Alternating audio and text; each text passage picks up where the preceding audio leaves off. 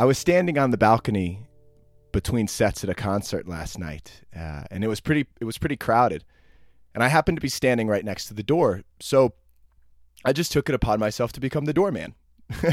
I was, you know, open it and close it, and, and let people in and out, and smiling, and just trying to make it a little bit easier um, for people to get on and off the patio, and and just add a little bit of light into their life. And um, this woman walks up to me and she gives me a high five and says, "Good job, way to take initiative and hold the door for people." And I smiled, high fived her back, and looked at her and said, "You can hold the door too if you want." Which, like, what a weird thing to say. You know, who leads with like, who responds like that? Uh, but I, you know, I'm just a tree doing tree things. Um, and I started thinking about what I said and and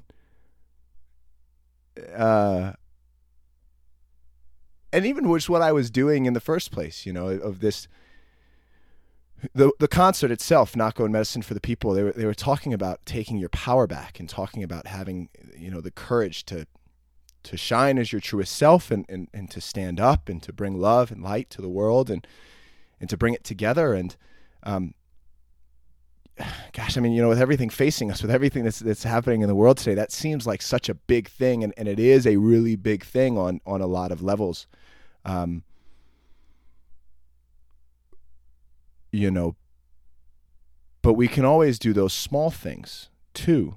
Um, you know, those little moments in our lives where we can make life a little bit easier for the person next to us, where we can spread a little bit of love and light to the person next to us, where we can hold the door open for somebody else. You know, maybe we've come through and and you know we've walked a path, and so now we say, hey, you know, let me help you. Let me you know let me guide you. Let me hold the door open for you. You you come as well, and um.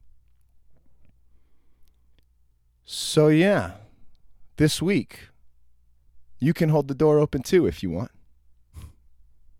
Thanks so much for joining me on the bench. If you enjoy this show, share it with a friend. Maybe they'll enjoy it too. For those looking for a practice to help you uncover your truest self and a community that helps you live it out, visit us at playexplorelove.com. To keep the conversation going, follow us on Instagram or Twitter at playexplorelove or email me, rob at playexplorelove.com. I'd love to hear your thoughts, your feelings, your reactions, and be a part of your journey to uncover your truest self. Lastly, at Play Explore Love, we believe in a gift giving economy, so we make every effort to offer all of our programs, including this podcast, freely. This is supported by a community of people that benefit from these programs choosing to give their time, their energy, and their resources. If you're able to support us, financially or otherwise, visit our website, playexplorelove.com, and click the support button in the upper right hand corner. Thanks again for listening. Peace and love.